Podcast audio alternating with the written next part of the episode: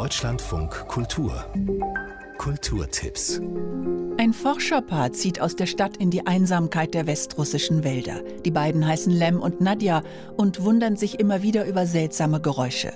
In ihrem Roman Phon erzählt die niederländische Schriftstellerin Marente de Moor die verhängnisvolle Geschichte der beiden. Heute liest sie daraus in Hannover. Ich glaube, es kommt zurück, sagt er erneut.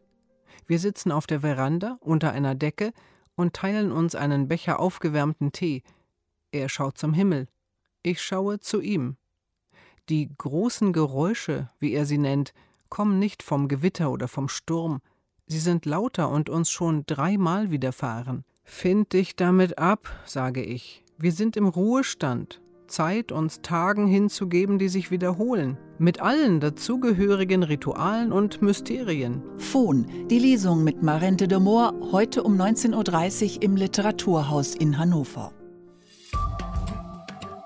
Wir Kinder, im Juli geboren, lieben den Duft des weißen Jasmin.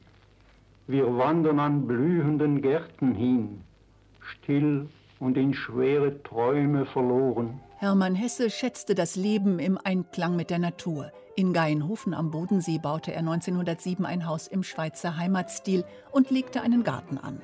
Fünf Jahre lebte er mit seiner Familie dort in der Idylle, versuchte sich als Selbstversorger und im Blumenanbau.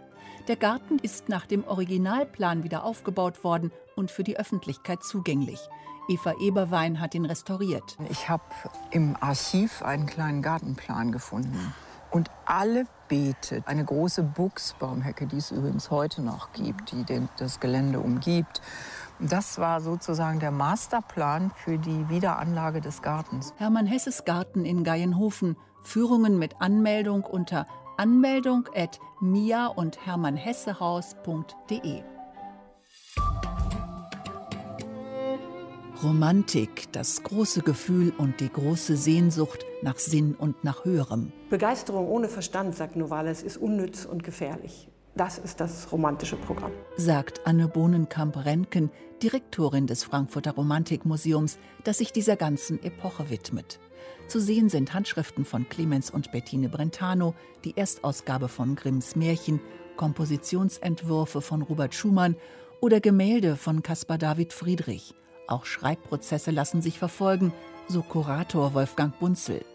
Das ist eines der berühmtesten Gedichte Eichendorffs, trägt den Titel Wünschelrute und beginnt mit der Zeile Schläft ein Lied in allen Dingen. Und hier kann man Eichendorff bei der Arbeit zusehen. Er macht sich viele Notizen, er streicht durch, ist immer noch nicht ganz zufrieden und man sieht so richtig in die Dichterwerkstatt hinein. Das Deutsche Romantikmuseum in Frankfurt am Main, geöffnet täglich außer Montag.